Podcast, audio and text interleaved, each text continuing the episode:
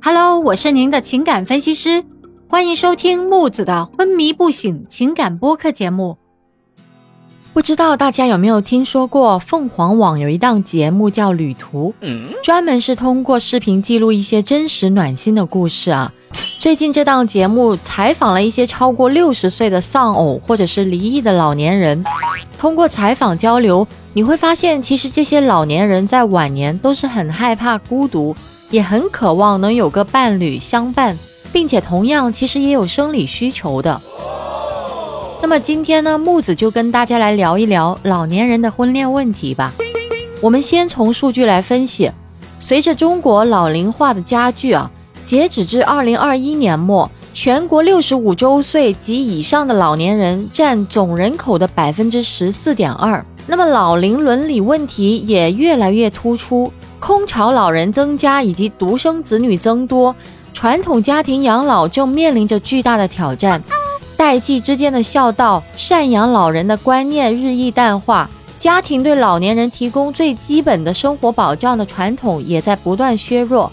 因此呢，对于很多孤寡老年人来说啊，晚年更加感觉到孤单和寂寞，所以也促使了很多老年人有想找个老伴的想法。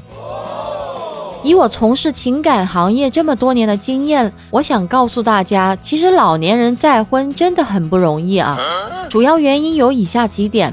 第一点是同富贵容易，共患难很难。我有个来访，当时来咨询的时候再婚五年，七十岁左右的时候得了癌症。那么得病之后呢，再婚的配偶不是想着如何去照顾你，而是想着如何继承家产，如何变卖家产。所以没有事情还好啊，一旦遇到重大变故就会劳燕分飞了。那么第二点是老年人夫妻其实很难交心啊，我对我的孩子好一点，你对你的孩子好一点，当你们的孩子都需要帮助的时候，任何一方可能都会优先选择自己的孩子，真的很难站在对方的角度为对方考虑，交心更是谈不上了。那么第三点是现在有很多子女都是反对老年人再婚的，别看这个小小的结婚证啊，它牵涉到夫妻共同财产的问题，涉及到继承问题，很多老年人其实都不太懂，但是他们的子女懂啊，所以对于这样的老年人再婚的问题，子女通常是反对的。那么老年人有需求怎么办呢？现在也有很多中老年人再婚啊，流行着一种新型的模式，那就是只同居不领结婚证。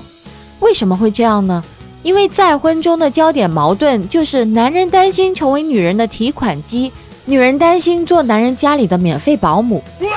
所以让很多打算再婚的单身中老年人望而却步，不敢步入婚姻的大门。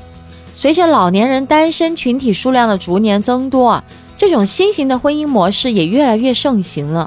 我个人觉得这种模式其实有四大好处。第一是男女双方以各住各家为主，各自保持自己独立的生活空间，就像青年男女处对象一样，相约一起唱唱歌、跳跳舞、逛逛街、看看电影，或者在一起吃吃饭、聊聊天，既能丰富各自的精神文化，也能驱散了各自的孤独和寂寞。那么在一起消费的时候呢，基本是采纳 A A 制的，然后各回各家，这样可以避免共同生活在一起带来的各种麻烦或者是不愉快。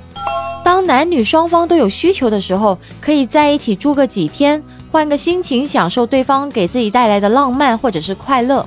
第二个是双方可以保持经济收支和财产独立，可以避免生活在一起因财产引发的纠纷和争端。第三是这种模式回避掉了男女双方生活在一起身后子女们的各种复杂的关系应对处理不当引发的派系对立和家族式矛盾，有利于男女双方关系健康稳定和持续发展，提高了两个人的综合生活质量，并有利于中老年人的身心健康，还有利于延年益寿啊。第四个是如果两个人关系相处融洽，双方自愿做到相互关心和温暖，以及相互照顾和陪伴，没有任何的怨言，那么双方家人和子女更加的放心和和睦。如果两个人出现不愉快，男女双方进退自如，好聚好散。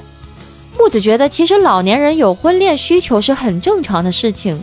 作为子女的你又是怎么看呢？欢迎在下面评论区和我互动交流，记得关注我，下期节目再见。